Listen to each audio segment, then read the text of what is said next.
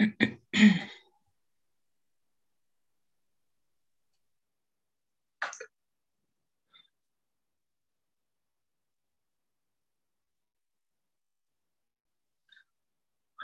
النهارده في موضوع عنوانه بل أتيتم بل قد أتيتم إلى مدينة الله الحي والشريم السماوي. الحقيقة أنا قصدت أبتدي الموضوع بالآية دي. هي هو الموضوع بيتكلم أصلا عن الجسد جسد المسيح وبنيان جسد المسيح والعمل جوه جسد المسيح. بس أنا حبيت في الأول إن إحنا نتكلم عن جسد المسيح نفسه، عن المجتمع السماوي أو اللي سماه الكتاب كده مدينة الله الحي والشريم السماوي. هقرأ معاكم بعض الأعداد من رسالة العبرانيين، وبعد ما نقرأ الأعداد دي نتكلم شوية في الحتة اللي احنا فيها. متهيألي ده منطقي أكتر قبل ما نتكلم احنا هنعمل إيه فيها أو مفروض نكون بنعمل إيه فيها. نفتح مع بعض عبرانيين اثناشر من أول عدد ثمانية عشر لغاية عدد أربعة وعشرين. هنقرأ النهاردة آيات كتير، فيبقى كويس لو كل واحد مننا متابع من الإنجيل بتاعه أو من الشاشة بتاعت ليديا. يعني اللي هيركز في الآيات هيعرف يعني يستفيد من الموضوع أكتر. بيقول كده في عدد ثمانية عشر: لأنكم لم تأتوا إلى جبل ملموس مضطرم بالنار، وإلى ضباب وظلام وزوبعة وهتاف بوق وصوت كلمات استعفى الذين سمعوه من أن تزاد لهم كلمة، لأنهم لم يحتملوا ما أمر به، وإن مست الجبل بهيمة ترجم أو ترمى بسهم. وكان المنظر هكذا مخيفا حتى قال موسى: أنا مرتعب ومرتعب. بل قد أتيت إلى جبل صهيون وإلى مدينة الله الحي والشريم السماوي، وإلى ربوات هم محفى الملائكة وكنيسة أبكار مكتوبين في السماوات، وإلى الله ديان الجميع، وإلى أبرار أرواح أبرار مكملين، وإلى وسيط العهد الجديد يسوع، وإلى دم رش يتكلم أفضل من دم هابيل. يبقى هنا في كلمتين عايزين ناخد بالنا منهم، هم مفتاح النص اللي قرناه. أول كلمة يقول لأنكم لم تأتوا، وبعدين في النص يقول لهم بل قد أتيتوا. أنتوا ما جيتوش لشوية حاجات، لكنكم جيتوا لحاجات تانية. الحاجات التانية دي اللي همنا نتكلم عليها. احنا ما جيناش لجبل ملموس مضطرم بالنار. العهد القديم لما راح موسى طلع علشان يجيب لهم الشريعة من على الجبل، كان في شوية تعليمات عن الوقت ده. هو وقت ما موسى طالع على الجبل بيقول كده كان جبل ملموس، يعني ينفع انك تلمسه، غير مدينة الله الحي اللي هي كيان روحي في المقام الأول.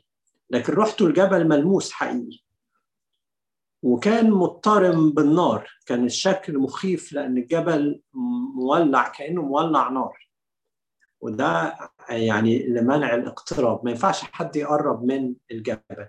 كان زمان الاقتراب إلى الله قصة كبيرة قوي قوي قوي، مش أي حد ينفع أن يقترب إلى الله.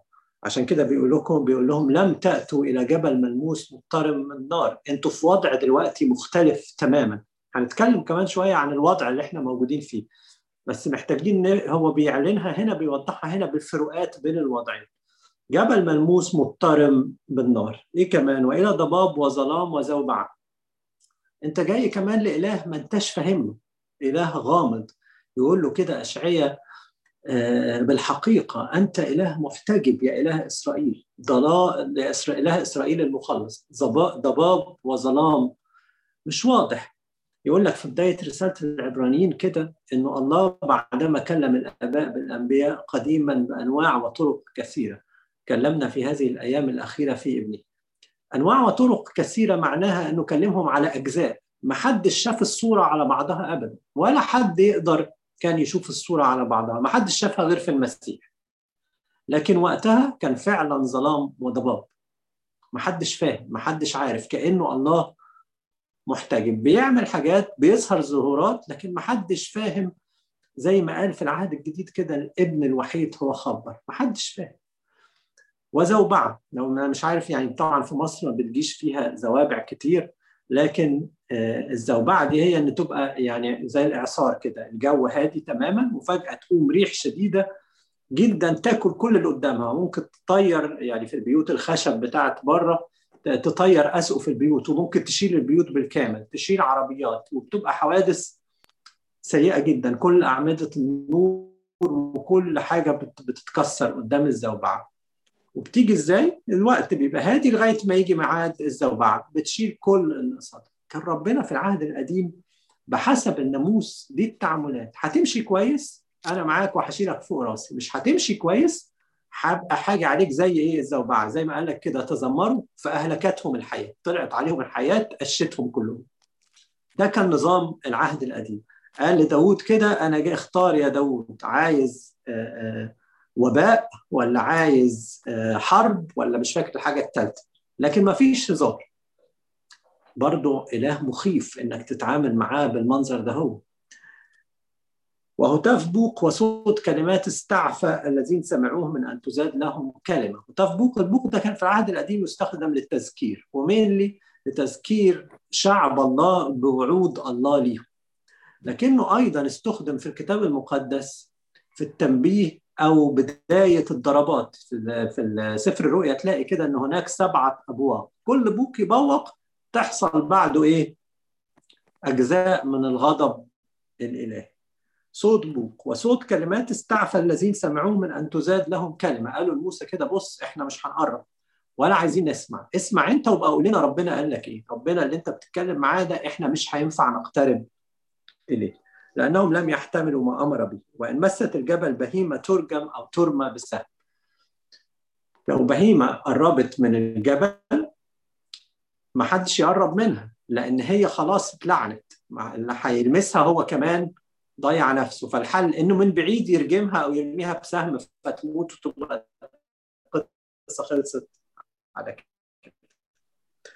ويقول الكتاب كده وكان المنظر هكذا مخيفا حتى قال موسى انا مرتعب ومرتعب، انتم لم تأتوا الى كل هذا، احنا مش في كل ده. فتخيل بقى النعمه اللي بيتكلم عليها اللي احنا موجودين فيها. يقول اتيتم الى ايه؟ انتم قد اتيتم الى جبل صهيون والى مدينه الله الحي اورشليم السماويه. احنا جينا فين؟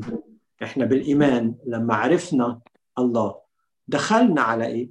دخلنا على مجتمع جديد اسمه مدينه الله الحي اورشليم السماويه، والى ربوات هم محفل ملائكه وكنيسه ابكار مكتوبين في السماويات. هنتكلم عن الحاجات دي بسرعه دلوقتي، بس عشان نعرف الحته اللي احنا شغالين فيها مدى مدى قدسيتها. لان الكتاب بولس قال كده هو في رساله افسس في الاصحاح الرابع، قال لهم فاسلكوا أنتم كما يحق للدعوة التي دعيتم إليها. يعني إيه الكلام ده؟ يعني ما ينفعش تبقى مدعو لكل دعوة ومقارنة باللي كان الناس عايشاه بدون المسيح أو قبل المسيح، ويبقى أنت في المسيح أخذت كل ده ولا تحيا كما يحق للدعوة. دي هي أنت جاي الوضع مختلف تماما. إلى مدينة الله الحي أورشليم إيه؟ السماوية، إلى كنيسة أبكار مكتوبين في السماويات. خلاص مفيش ضباب وظلام وزوبعة، يقول لك من صهيون كمال الجمال أشرق. بقت الموضوع مش ضباب وظلام، بقى إيه؟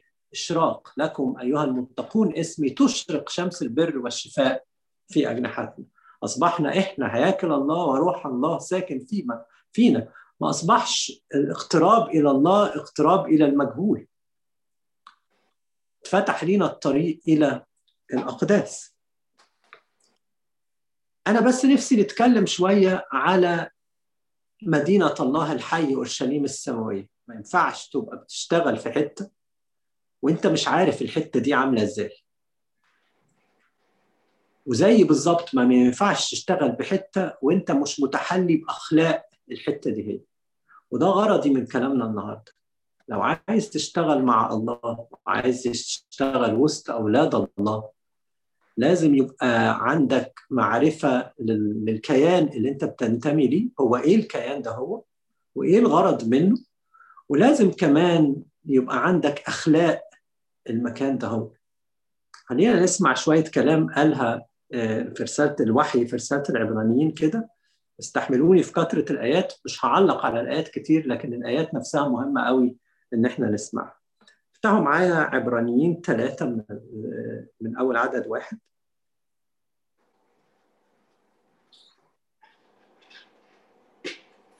يقول كده: من ثم أيها الإخوة القديسون شركاء الدعوة السماوية. ده اللي احنا أتينا إليه، إن احنا أصبحنا شركاء دعوة اسمها دعوة إيه؟ سماوية، مش حاجة أرضية، هي حاجة سماوية. لاحظوا رسول اعترافنا ورئيس كهنته يا المسيح يسوع.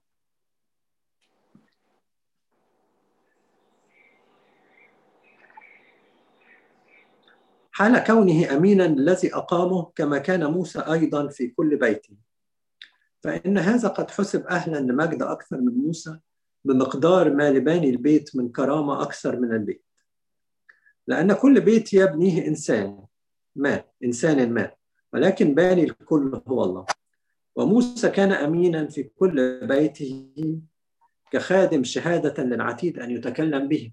رسالة العبرانيين كانت بتكلم ناس تحت تأثير الاضطهاد أو شكوا أو أوشك بعضهم إن هو يترك الإيمان ويرجع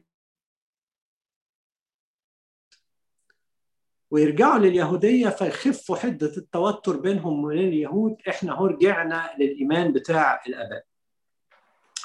فالرسالة اعتمدت على إنه يقارن بين المسيح وبين كل أقطاب الناموس اللي منهم موسى، علشان يقول مفيش نسبة، وده اللي أنا بتكلم عنه النهاردة، مفيش نسبة للوضع القديم من الوضع اللي إحنا فيه، وده يدينا إن إحنا نقدر الكرامة وال وال وال نتعامل معاه. موسى كان أمين في كل بيته كخادم، ده حقيقي، بس كان أمين في كل بيته كخادم ليه؟ شهادة للعتيد أن يتكلم به. ده كان بيشهد للي جاي، لكن هو في نفسه ولا حاجة بالنسبة للي جاي. يقول كده: وأما المسيح فكابن على بيته وبيته نحن إن تمسكنا بثقة الرجاء وافتخاره إلى النهاية. يبقى هنا بيتكلم عن بيت الله، ما جبل صهيون ده اللي كان فيه أورشليم السماوية.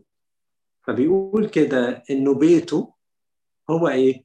إحنا كلنا، إحنا البيت بتاعه. إن تمسكته بثقة افتخاره ثابتة للنهاية.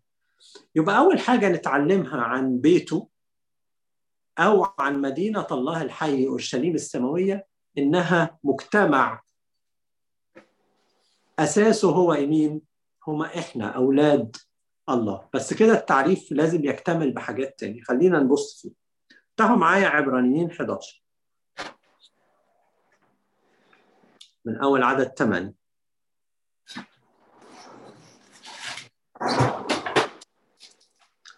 يقول كده: بالإيمان إبراهيم لما دعي أطاع أن يخلق. وأنا أرجع أفكركم بحتة إيه؟ بل قد أتيتم. أطاع أن يخرج، علشان إيه؟ يخرج إلى المكان الذي كان عتيدا أن يأخذه ميراثا، فخرج وهو لا يعلم إلى أين إيه؟ يأتي. إبراهيم كان لا يعلم إلى أين يأتي على الأرض، بس مش دي الحقيقة، لكنه كان يعلم إن أين يأتي فوق. هنخلي بالنا من حتة يأتي لأنها هتتكرر في حاجات تاني. بالإيمان تغرب في أرض الموعد كأنها غريبة، ساكنا في خيام مع إسحاق ويعقوب الوارثين معه لهذا الموعد فعينه. ما كنتش بدقق في الآية دي هي، بس بص الكتاب بيقول إيه: بالإيمان تغرب في أرض الموعد كأنها غريبة، مع إن مش مفروض إنها تكون غريبة لأنها أرض إيه؟ الموعد. ولو كان هيسكن في خيام في البرية كلها، مش مفروض يسكن في خيمة في أرض الموعد، لأن هي دي الموعد، هي دي المكان اللي ربنا وعدهم بيه. ليه عملت كده يا إبراهيم؟ يقول لك لأنه كان ينتظر المدينة التي لها الأساسات. خلي بالك معايا من الكلام، لأنه بولس هنا بيقول كلام كبير قوي قوي قوي، من كتر ما ودنا خدت عليه ما بندققش فيه. كان ينتظر مدينة لها أساسات، مدينة الله الحي أورشليم السماوية التي صانعها وبارئها الله. بالإيمان سارة نفسها أخذت قدرة على إنشاء نسل بعد وبعد وقت السن، ولدت حسبت الذي وعد صادق، لذلك ولد أيضا من واحد وذلك من ممات، مثل نجوم السماء في الكثرة وكالرمل الذي على شاطئ البحر الذي لا يعد. في في الإيمان مات هؤلاء أجمعون وهم لم ينالوا المواعيد، بل من بعيد نظروها وصدقوها وحيوها وأقروا بأنهم غرباء ونزلاء على الأرض. فاكرين إبراهيم في أرض الموعد لما سارة ماتت يقول لك كده إنه راح في حبرون ماتت، قال لأهل الأرض، ودي كانت في أرض الموعد، قال لهم اشتري منكم قبر أدفن فيه سارة. وهم كانوا بيحبوا إبراهيم قوي، قالوا له الأرض أرضك، في حقل في مغارة المكفيلة، خده وادفن فيه الميت بتاعك. قال لهم لا، أنا هدفع الثمن.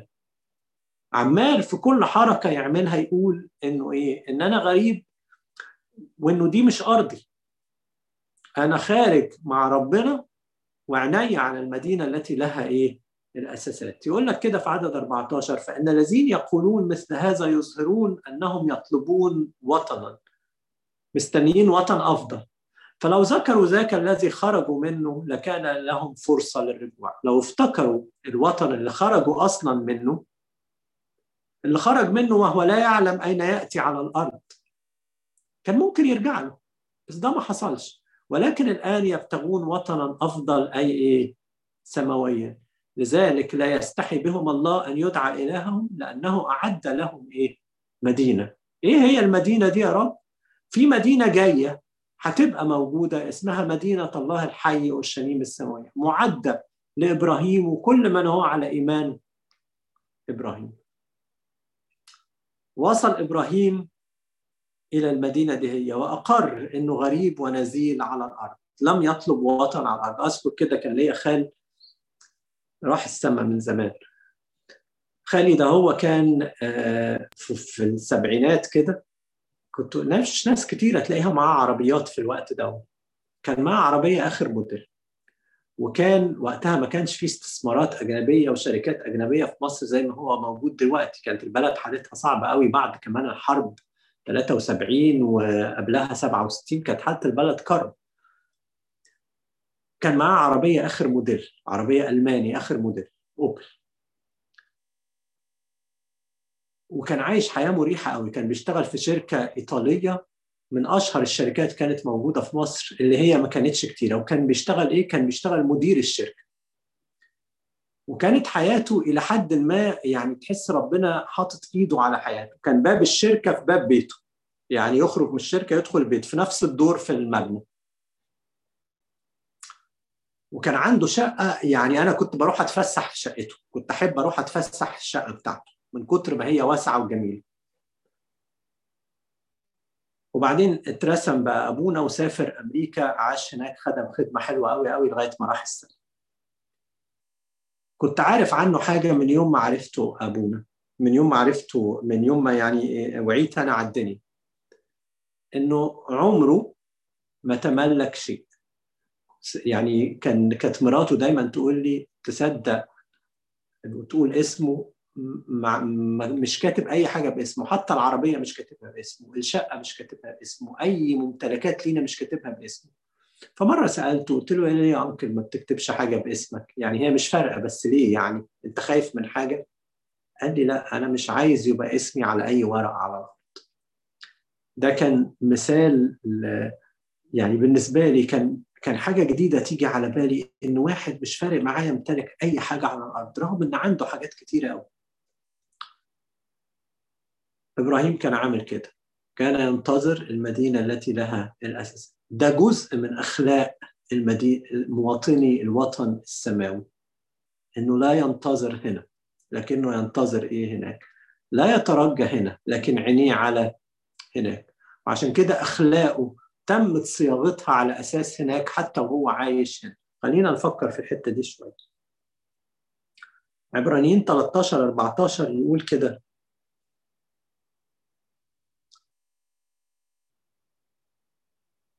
نقرأ عدد ثلاثة عشر كمان.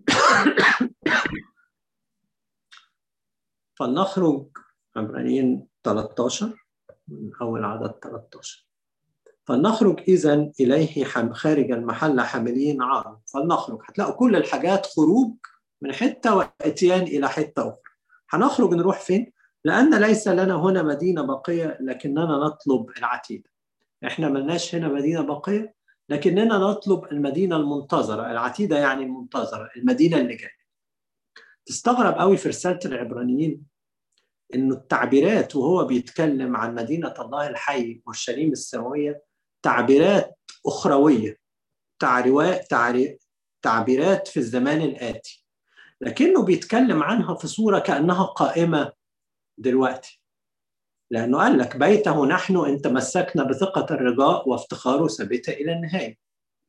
كل اللي أنا بلف وأدور حواليه ده عشان أطلع بتعبير أو بتعريف إيه هي مدينة الله الحي اورشليم السماوية، إيه اللي تنطبق عليها، إيه الكيان الوحيد اللي ينطبق عليه كل التعبيرات الأخروية اللي اتقالت. المدينة العتيدة، المدينة التي صانعها وبارئها هو الله، المدينة اللي هي مش جبل ملموس مضطرم بالنار، يعني هي حاجة مش ملموسة، المدينة اللي اتقال عنها إنها باقية، والمدينة اللي على الأرض مش باقية، وبالتالي المدينة دي ما ينفعش تبقى موجودة على الأرض. لكن بيقول لهم في رسالة العبرانيين برضو بل قد أتيتم، يعني أنتوا جيتوا ليها. وبيقول لهم إنه إنه وبيته نحن، يعني البيت ده هو انتوا. البيت ده فين والبيت ده ايه؟ ما يحلش المعضله دي غير كلمه قالها يوحنا في سفر الرؤيا في الاصحاح الواحد وعشرين، افتحوا معايا كده من الاصحاح الاول. يقول لك مين هو المجتمع ده بالظبط؟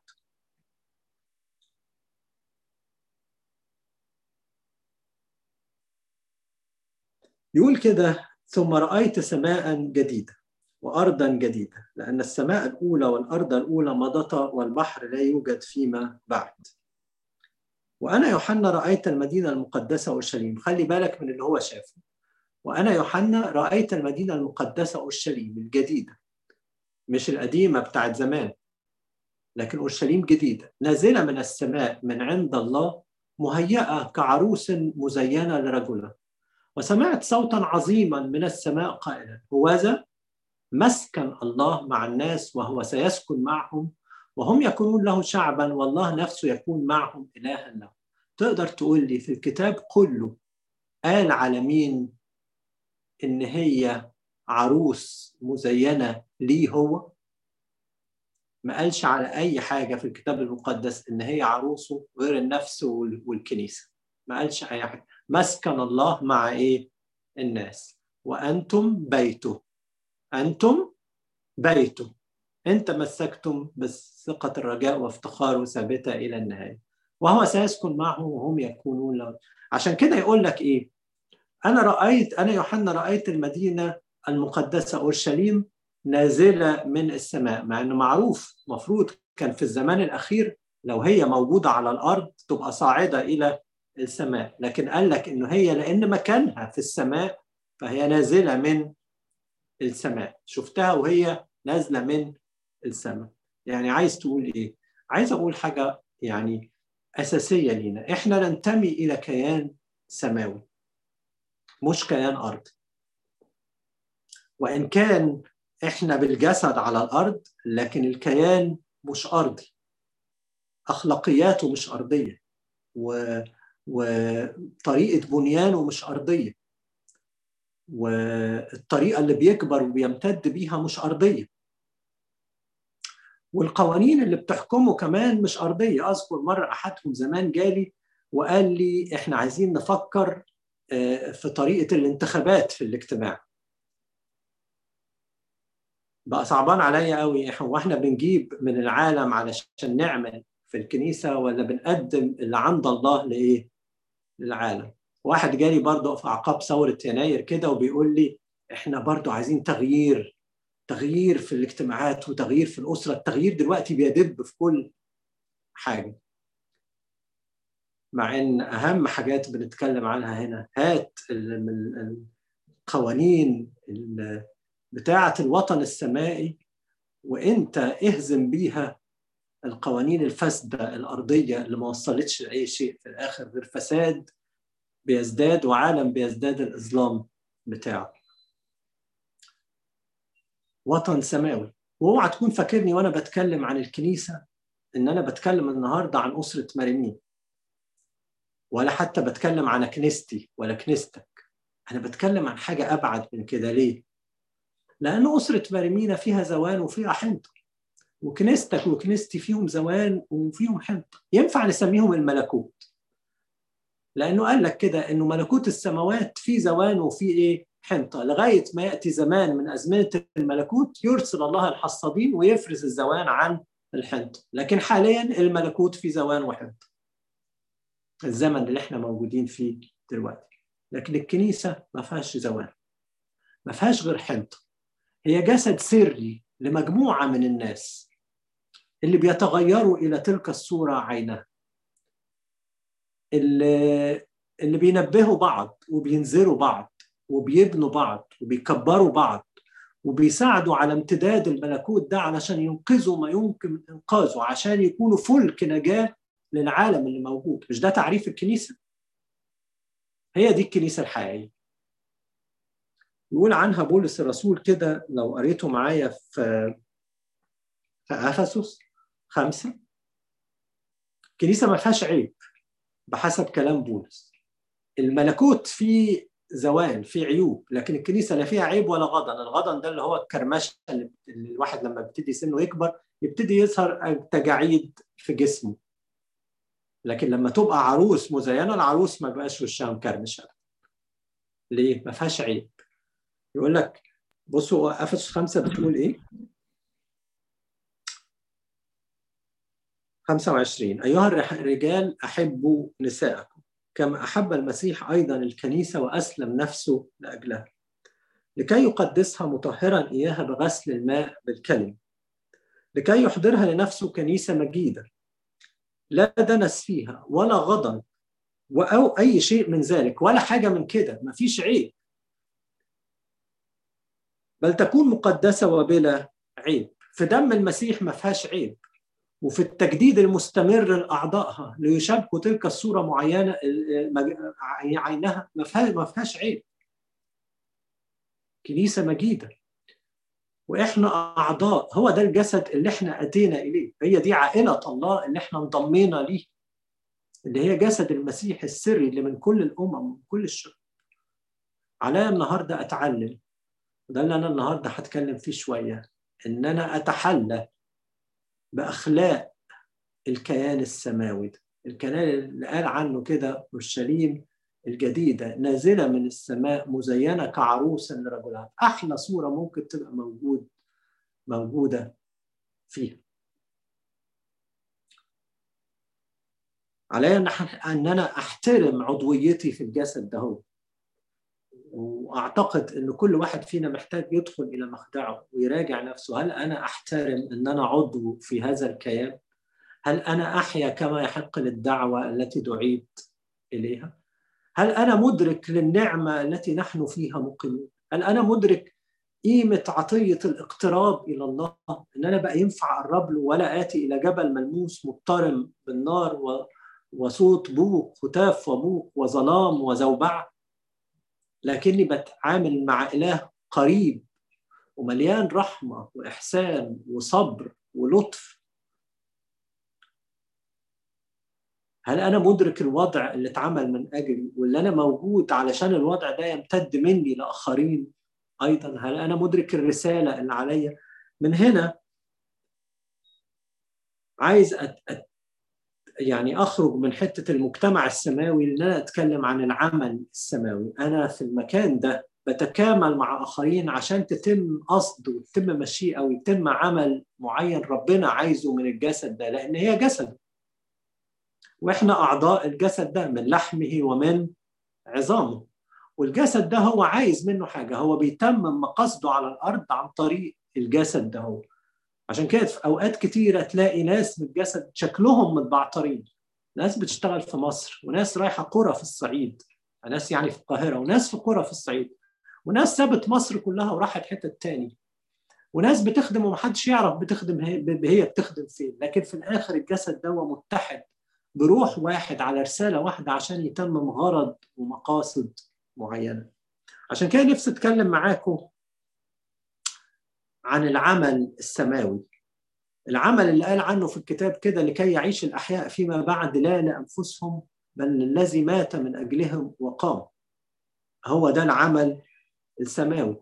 العمل لأجل لأجله خدنا الامتلاء بالروح القدس وخدنا الموهبة السماوية علشان تشتغل فينا وتضرم فينا ونتمم إيه العمل علشان الجسد يمتد وينمو زي ما قلت لكم من دقايق، علشان ننقذ ما يمكن إنقاذه في العالم. ده الغرض اللي في قلب الله. ونجيب ناس قال عنهم الكتاب، فاكرين لما قرينا الجزء بتاع العبرانيين في الأول، بل قد أتيتم إلى كنيسة الله الحي اورشليم السماوية وإلى أرواح أبرار مكتوبين في السماويات وإلى إيه؟ إلى كنيسة أبكار. علشان نجيب ناس تنضم للي سبقوهم، فكل واحد هينضم. إحنا انضمينا لكنيسة أبكار اللي هم قبلنا، لأن البكر دايما هو اللي بيبقى في الأول. كنيسة الأبكار دي ممكن تبقى أبرار العهد القديم، كله دخل في حتة واحدة، كله بقى مع بعضه، لأنه إحنا بنجي. وكنيسة أبكار كمان لأنها الكنيسة اللي أسسها مين؟ الابن البكر، البكر من الأموات، فأخذنا اللقب. البكر من أهم امتيازاته إنه يتبارك ويبارك، وقال إبراهيم كده، قال له في نسلك تتبارك جميع أمم الأرض. أنا خدت ده وإنت خدت ده، وكل مؤمن حقيقي يحيا حياة التقوى وعالم بمن آمن وعالم الكيان اللي هو انضم لي، عارف إن أنا شريعة البكر بتاعتي، انضميت إلى كنيسة أبكار، كنيسة مباركة، جسد مبارك، والجسد ده ماله بيعمل إيه؟ بيبارك. فاهم الغرض كويس، إن أنا هنا علشان أضم ناس إلى هذا الجسد. بصوا في أفسس أربعة من عدد عشرة يقول كده، الذي نزل والذي صعد أيضا فوق جميع السماوات لكي يملأ إيه؟ الكل، اللي هو يسوع. نزل وصعد علشان يدينا الروح القدس ونمتلئ جميعا. عمل إيه؟ راح إدى مواهب. علشان يحصل إيه في المواهب؟ يقول لك كده، أعطى البعض أن يكونوا رسل والبعض أنبياء والبعض مبشرين والبعض رعاة ومعلمين. علشان يعمل إيه؟ لأجل تكميل القديسين لعمل الخدمة لبنيان جسد المسيح. القديسين يتكملوا عن طريق بعض علشان عمل الخدمة، عشان جسد المسيح إيه؟ يتبني ويبقى قوي وينضم إليه الكثيرين، إلى أن ننتهي إلى وحدانية الإيمان ومعرفة ابن الله، إلى إنسان كامل، إلى قياس قامة من المسيح. إيه الغرض؟ مش قلنا قبل كده سنراه كما هو لأننا سنكون إيه؟ مثله، إلى قياس قامة من المسيح، كي لا نكون فيما بعد أطفالا مضطربين ومحمولين بكل ريح تعليم بحيلة الناس بمكر إلى مكيدة الضلال، بل صادقين في المحبة. ليه دايما الكتاب يكونكلود بالمحبة؟ ليه لما يحب يلخص الكل في كلمة واحدة يقول المحبة؟ لأن هي كده، لأن دي الصفة الوحيدة اللي عبرت لوحدها عن الله. الله محبة، مفيش حاجة اسمها الله قداسة، الله قدوس، أحد صفاته إن هو قدوس. ما ينفعش نقول الله أمانة، لا، الله أمين. لكن الحاجة الوحيدة اللي ينفع تتقال عن الله المحبة، الله مع الحال اللي تعبر عن الجوهر الإلهي كله هي إيه؟ المحبة. عشان كده يقول لك إن هي رباط الكمال، أعظمهن المحبة، الإيمان والرجاء والمحبة، هذه الثلاثة ولكن أعظمهن المحبة. عشان كده بيقول لكن صادقين في في المحبة، لأنه إن كان لي إيمان حتى أنقل الجبال ولكن ليست لي محبة فقد صرت نحاسا يطن أو سنجا. صادقين في المحبة، وساعتها ننمو في كل شيء إلى ذاك الرأس الذي هو ذاك الذي هو الرأس المسيح. في المحبة ننمو إلى الرأس المسيح الذي منه كل الجسد مركبا معا ومقترنا بمؤازرة كل مفصل. كل مفصل بيعمل إيه؟ بيسبورت الجسد في حتة معينة، ليها عمل متقاس حسب عمل على قياس كل جزء، يحصل نمو الجسد لإيه؟ لبنيانه. يعني نبقى منتبهين إلى احترام المشيئة الإلهية، إنه كل واحد له عمل. أنا عايز أوضح الحتة دي بشكل عملي أكتر، فهاخد مثل اتنين من أتقياء العهد القديم ونشوف هما الاتنين عملوا إيه في كنيسة الأبكار. دول كانوا مؤسسين، أحد مؤسسي كنيسة إيه؟ الأبكار. عملوا إيه؟ وهل اللي عملوه كان زي بعض؟ وهل هم حياتهم كانت زي بعض؟ وهل هم دعوتهم كانت زي بعض؟ عايزين نفكر في الحاجات دي مع بعض، لأنه أعتقد أنها شخصية جدا جدا لما تفكر فيها على نفسك. لما يكتمل العمل تكتمل إيه؟ لما تتحقق المقاصد وتتحقق مشيئة الله. وخلينا فاكرين حاجة وأنا بقول الكلام ده، إن رسالة العبرانيين قالت إنهم لن يكملوا بدوننا. يعني القصتين اللي أنا هقولهم دول قصتين في زيهم بتاع ألف قصة في الإنجيل بيكملوهم، وبعدين إحنا بنكمل القصص اللي في الإنجيل.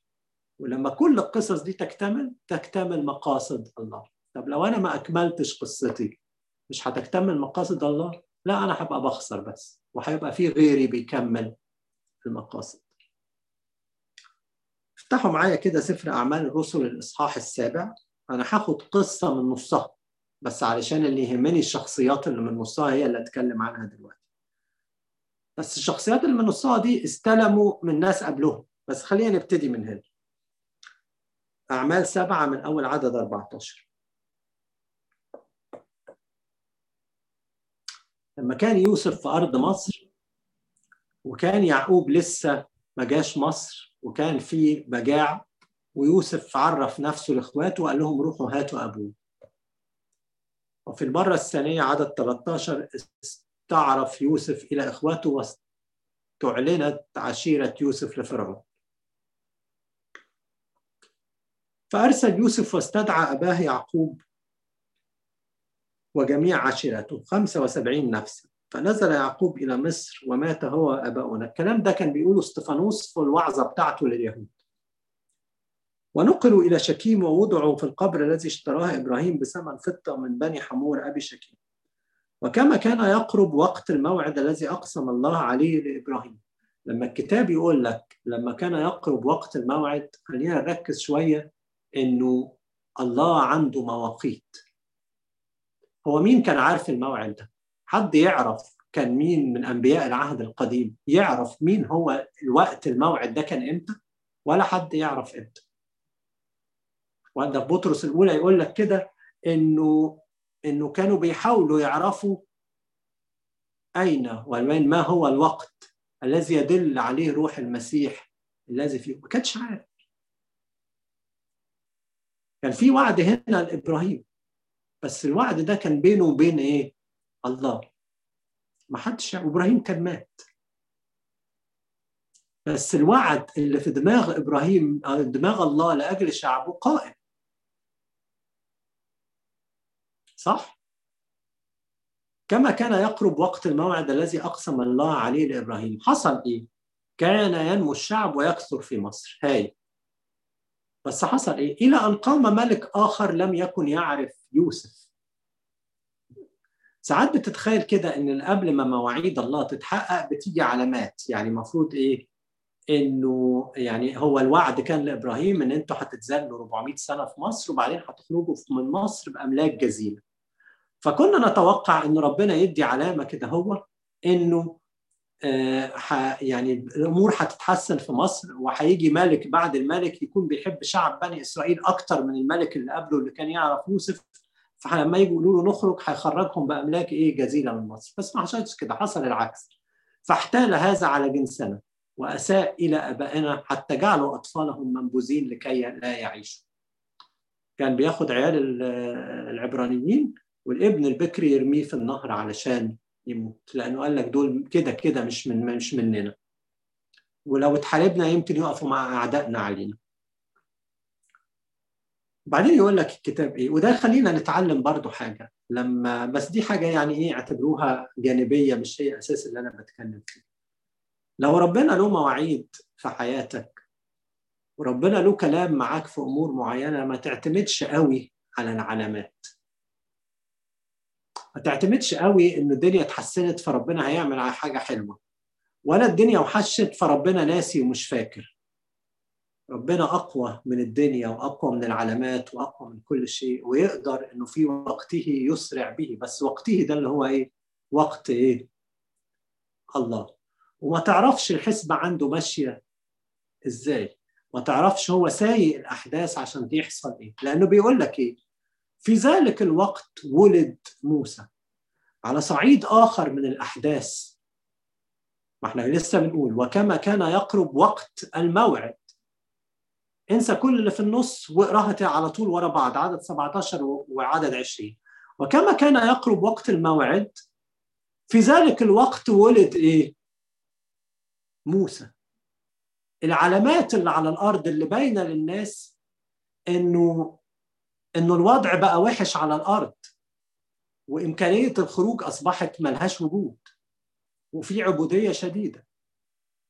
بس في الرؤية الإلهية لما الوقت بتاعه يجي بيبتدي تدبيره ويتممه. مين يعرف إن الطفل اللذيذ اللي اتولد ده هو هو المخلص لشعب بني إسرائيل من أرض مصر؟ محدش يعرف، محدش يعرف غير مين؟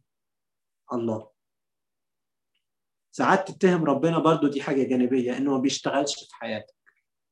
بس خلي بالك، أكتر أوقات ربنا بيشتغل بيها في حياتك وبيجهز حاجات الأوقات دي أنت مش دريان بيها. زي بالظبط لما ولد موسى ومحدش كان دريان إنه سر الخلاص من أرض مصر موجود في وسطيهم، وإنه وقت الموعد اقترب جدا، والربعمائة سنة نهايتها فاضل لها ثلاثين أربعين خمسين سنة ثمانين سنة يقترب وقت إيه؟ الموعد. فربي هذا ثلاثة أشهر في بيت أبيه. مش هكمل الحتة دي هي. وكان جميلا جدا موسى، وتربى في بيت أبوه، لأن ابنة ابنة فرعون قالت لأمه روحي ربيه في بيتك وهتقولي لما يكبر. عايز أقف عند حتة هنا.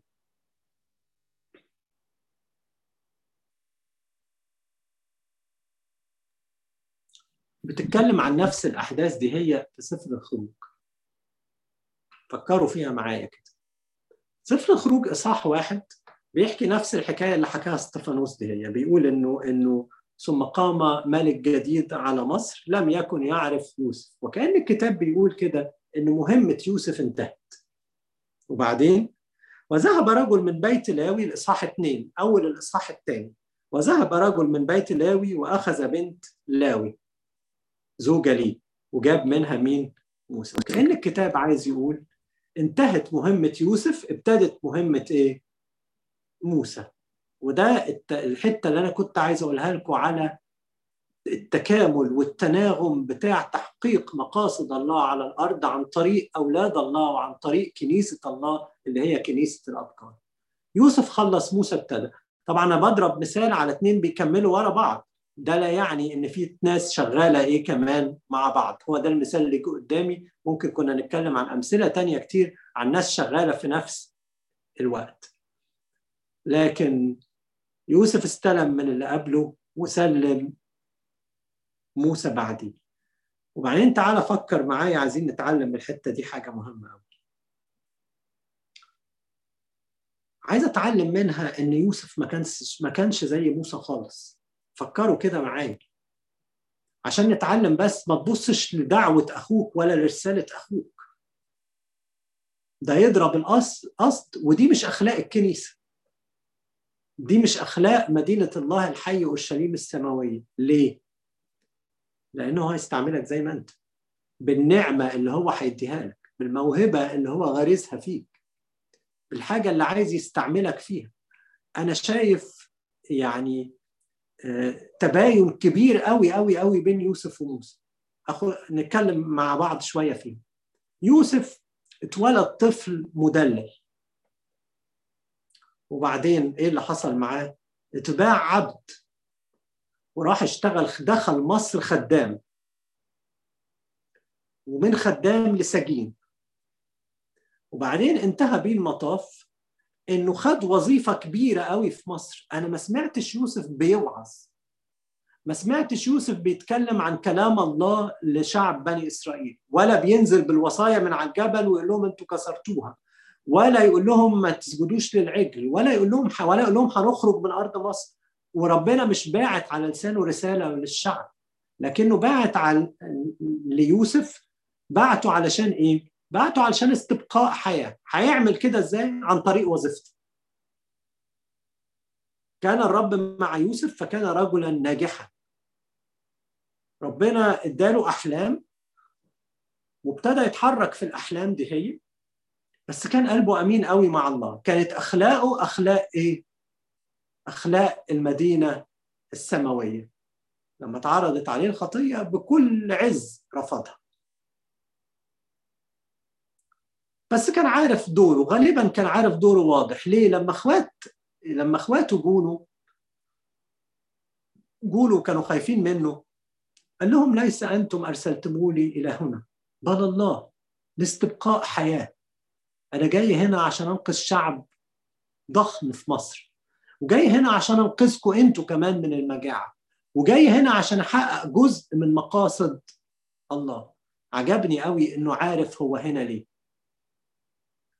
لا جاي علشان يكرز للمصريين ولا جاي، بس ريحة المسيح الذكية ظهرت بمنتهى الوضوح، لدرجة انه يعقوب لما راح لفرعون تلاقي انه فرعون طلب من يعقوب ان هو يباركه، رغم انه بحسب المقاييس الأرضية يعقوب مفروض يبقى أقل من فرعون، لكن فرعون شاف مين هو يوسف فطلب من يعقوب أبو يوسف ان هو ايه؟ يبارك يباركه. وفعلا يعقوب بارك فرعون على حس يوسف. كان عارف كويس قوي هو عايز يعمل ايه وربنا عايز منه ايه. ما خرجش عنه ما خرجش عنه كان اعظم شهادة واعظم تحقيق للمقاصد. انا مش شايف ان يوسف كان خادم اصيل، بس انا شايف يوسف كان انسان امين فيما دعي اليه. خلصت رسالة يوسف، جه مين؟ موسى. موسى مش كده، موسى ما دخلش مصر عبد، موسى اتولد لقى نفسه ابن ابنة ايه؟ فرعون. كل قوانين فرعون اتكسرت على ايدين موسى. ليه؟ لأنه كان ابن ابنة الملك، وتربى وتهذب على كل حكمة ايه؟ المصريين. لكنه ما خدش وظيفة عظيمة في مصر، لكنه هرب من مصر طريد، واتنفى أربعين سنة في البرية، وبعدين راجع مصر تاني. لما رجع مصر مرة تانية يقول الكتاب كده هو إن هو رجع، أنا فاكر اللي قاله ليثرون حماه، قال له إيه؟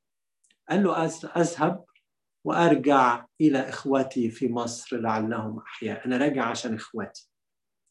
رسالة موسى ما كانتش وظيفة، لكن كانت رسالة خالصة روحية، جاي علشان يخرج الشعب عشان يعبد الله في البرية، عشان يقود الشعب إلى الخروج من أرض إيه؟ العبودية. حتى لو كان قائد فهو قائد روحي، وليس قائد عسكري ولا حربي، ولا له في الحرب ولا يعرف حاجة عن الحرب، ولا خد وظيفة في مصر. ففي تباين جامد قوي قوي بين يوسف وموسى. وبعدين تلاقي الاثنين كملوا بعض عشان تتحقق الرؤية اللي قالها ربنا لإبراهيم، الوعد كلما كان يقرب وقت ايه؟ الموعد. افتحوا معايا كده تكوين خمستاشر.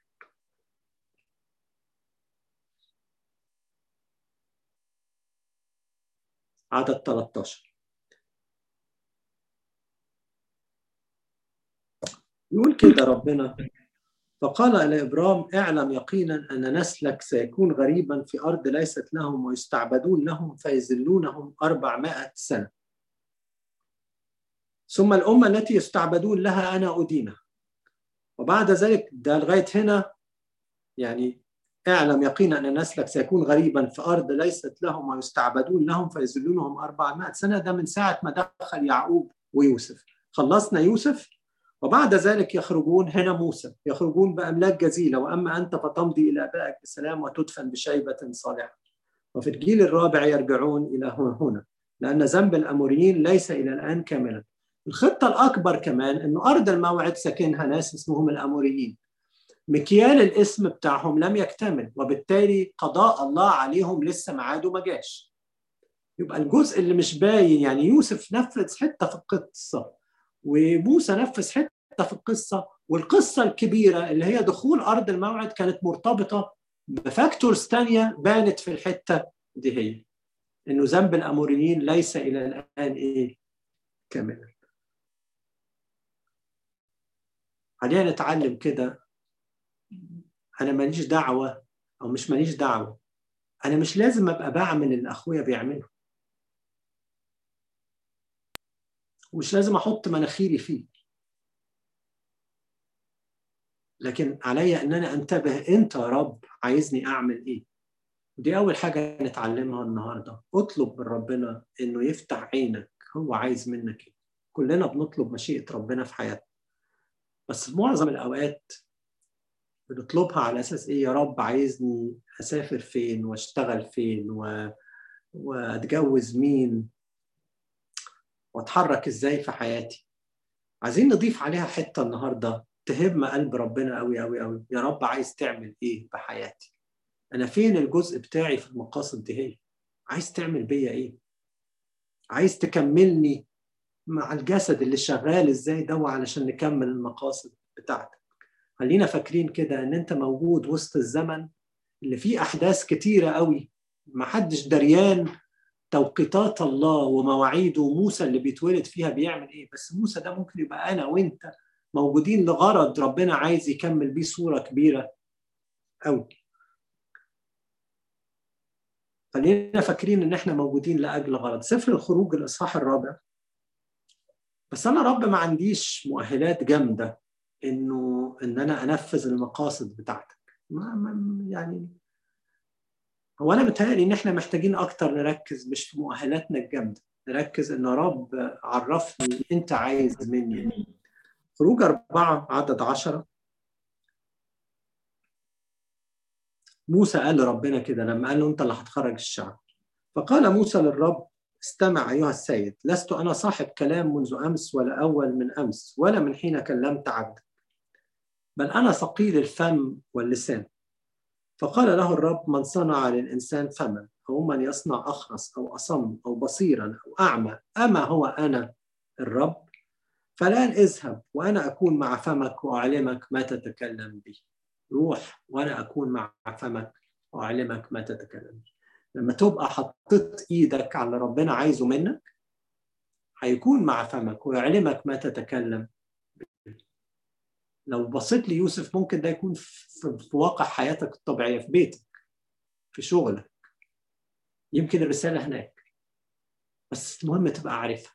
طب أعرفها إزاي؟ الاقتراب إلى الله بالصلاة، بأن أنا أطلب ماذا تريد يا رب أن أفعل. ربنا قال الحصاد كثير لكن الفعل قليلون. اللي عايز بياخد، اللي عايز يشتغل مع ربنا الشغل موجود كتير. الحاجة دي من الحاجات القليلة اللي الطلب فيها كتير قوي والعرض قليل. مفيش ناس بتشتغل، وربنا عايز ناس بتشتغل بجد، مش عايز بتوع الملكوت اللي مليانين معاثر وفاعلي اسم، مش عايز من الزوان، هو عايز الحنطة، عايز الكنيسة الحقيقية. هو دول اللي بيطلبوا بالرب الحصاد أن يرسل فعل لحصاد.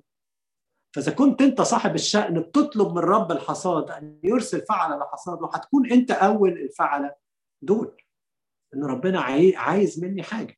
الحاجة التانية اللي عايزين نتعلمها، جرب مع ربنا لغاية ما تلاقي نفسك حتة لقيت ربنا شغال بيعلمك وبيكبرك وبيستخدمك. طب بس دي مش مش اللي كنت اتمناه، مش مهم. طب دي مش زي الخادم اللي كان بيعمل، مش مهم. المهم ان ربنا عايزني في الحاجه دي هي، عايز يستعملني في الحاجه دي، عايز يكمل مقاصد بيا في الحته دي هي. هو ده اللي يخليني ابقى جزء من تنفيذ وتحقيق المقاصد والمشيئه الالهيه. خلينا نصلي لاجل كده.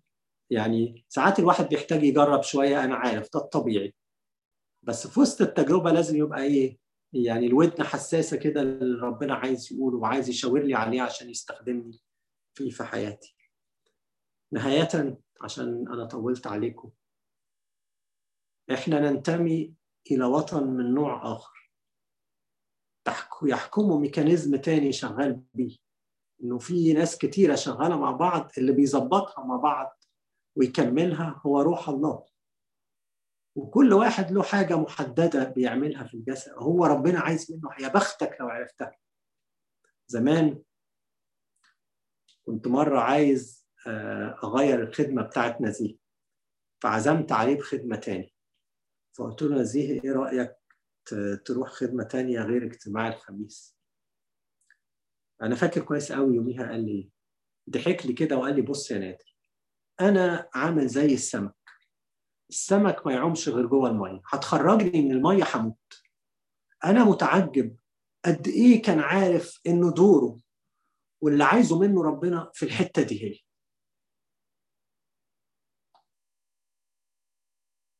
والحتة اللي ربنا هيستعمله ويصنع بيه أعظم تأثير الحتة اللي ربنا عايزها منه، وساعتها يعطي فم ويعطي لسان ويدي محبة ويدي آآ آآ ثمار ويدي حاجات كتيرة قوي. ليه؟ أنا أيوة دي الحتة اللي أنا عايزك. أنا عايز يوسف هو اللي يجيب الشعب هنا، وعايز موسى اللي يخرج الشعب من هنا. تخيل لو يوسف جابهم وقال لهم خلاص المجاعة خلصت تعالوا نخرج، مش ده الميعاد، مش هتاخد أرض الموعد دلوقتي وهتتمرمط في البرية ويمكن تموت. ربنا له مواعيد وله الناس اللي بتحقق المقاصد دي هي. إلهنا كل المجد والكرامة من الآن وإلى الآن. امين. ميرسي يا نادر خالص. العفو يا نادر، ربنا معاك. ميرسي. ميلاد تتفضل.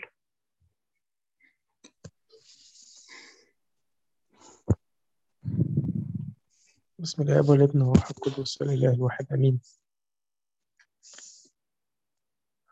يا ابانا السماوي يا رب، بنشكرك يا رب، بنشكرك لاجل كل كلام الحياه يا رب اللي سمعناه النهارده.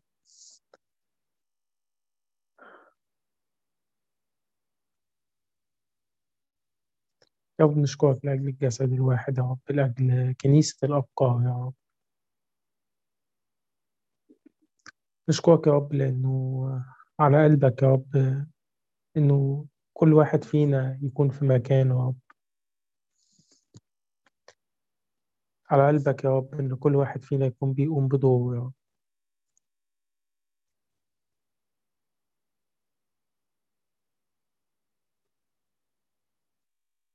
يا رب ادينا القلوب يا رب اللي مستعدة، والقلوب يا رب اللي عايزة تعمل دورها يا رب يسوع المسيح يا رب من فضلك يا رب. ادينا القلوب اللي مستنية يا رب المدينة، المدينة التي لها الأساسات، التي صانعها وبارئها الله. ادينا ندرك يا رب إن احنا بيتك، إن احنا عملك يا رب، إن احنا إن إحنا عملك ومدعوين يا رب كمان إن إحنا نكون بنعمل يا رب في كرمك.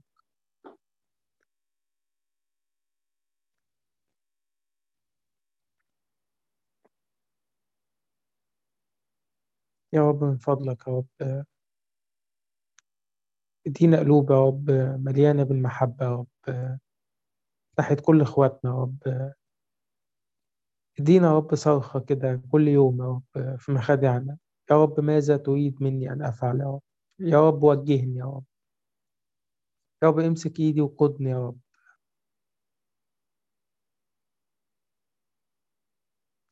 اديني ودي كل واحد من إخواتي يا رب يسوع المسيح إنه إنه نكون يا رب شايفين يا رب، شايفين يا رب وعارفين، عارفين إحنا مين يا رب، وعارفين إحنا هنا ليه يا رب، وعارفين احنا بننتمي لمين يا رب. يا أبونا السماوي القدوس يا رب، ما أعظمها دعوة يا رب،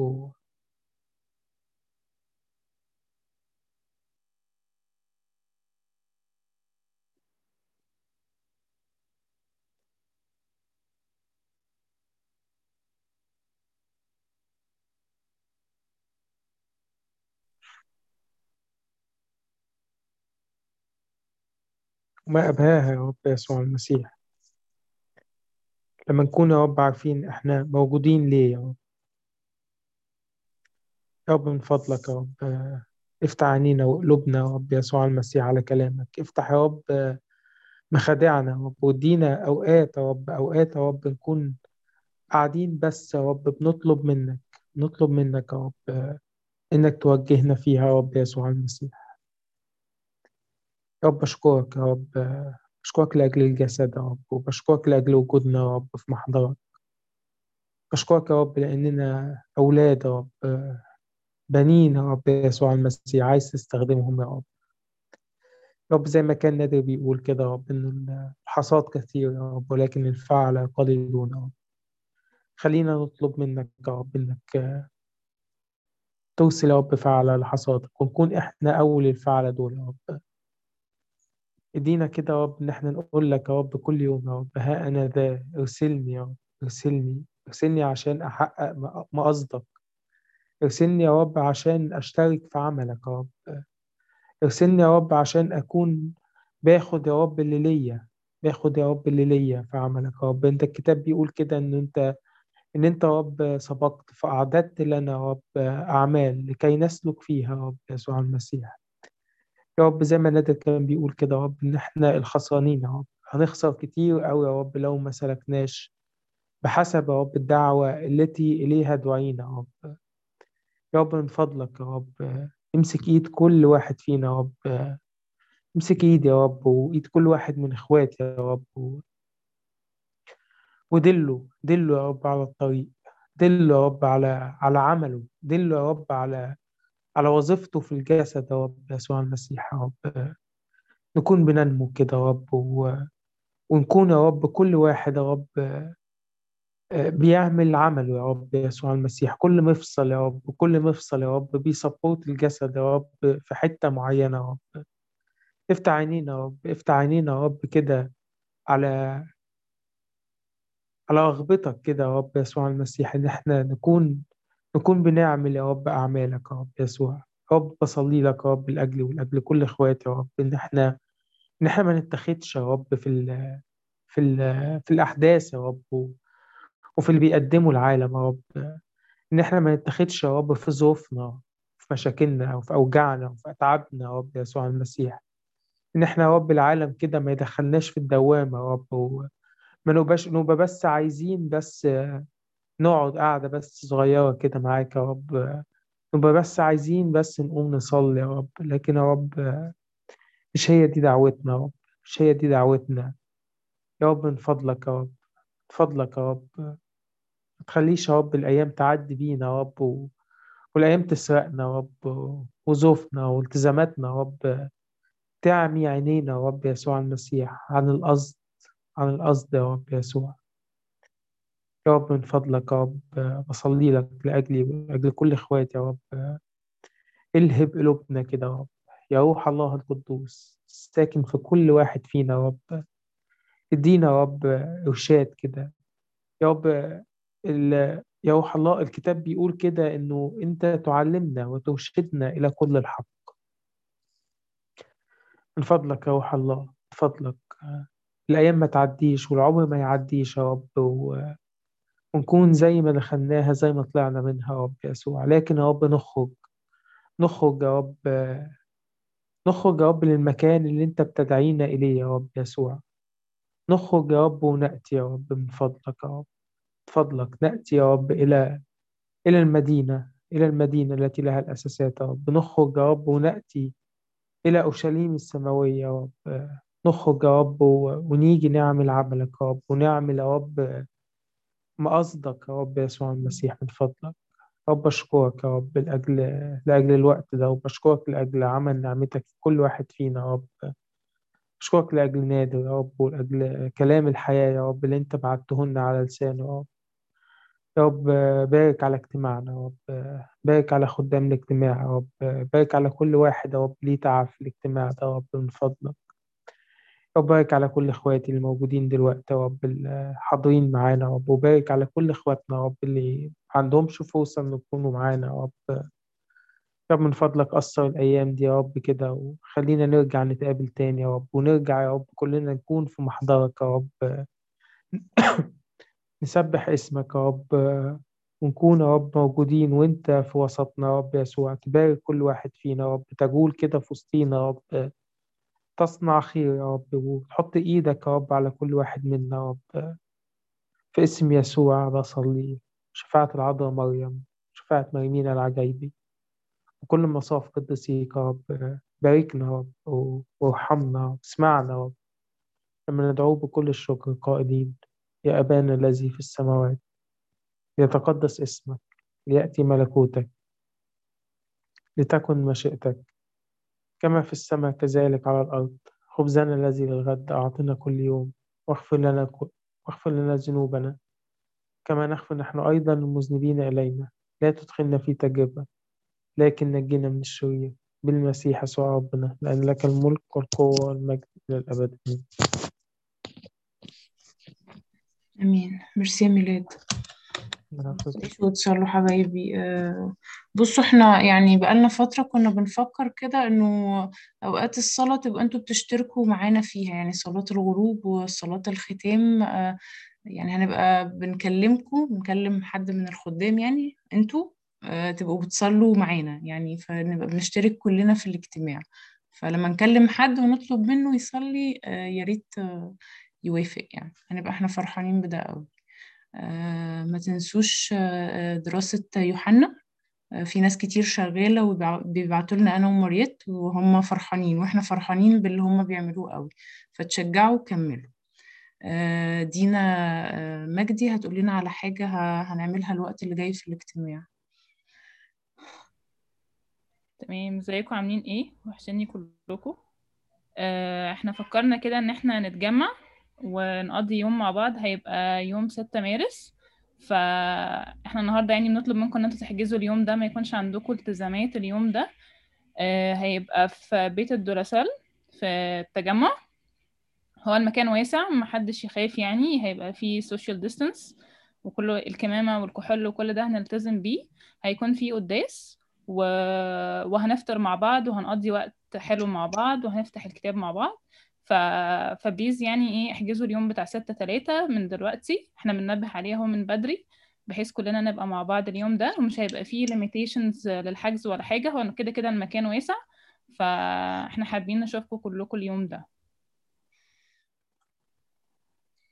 ميرسي يا دندا، احنا هنبعت لكم كل التفاصيل في مسج، وهنبعت لكم شيت الحجز برضو عشان نبقى عارفين العدد، عشان هنبقى محتاجين نبلغ البيت بيه عشان الأكل. ربنا معاكم حبايبي. انا معاكي يا ريديا. باي باي.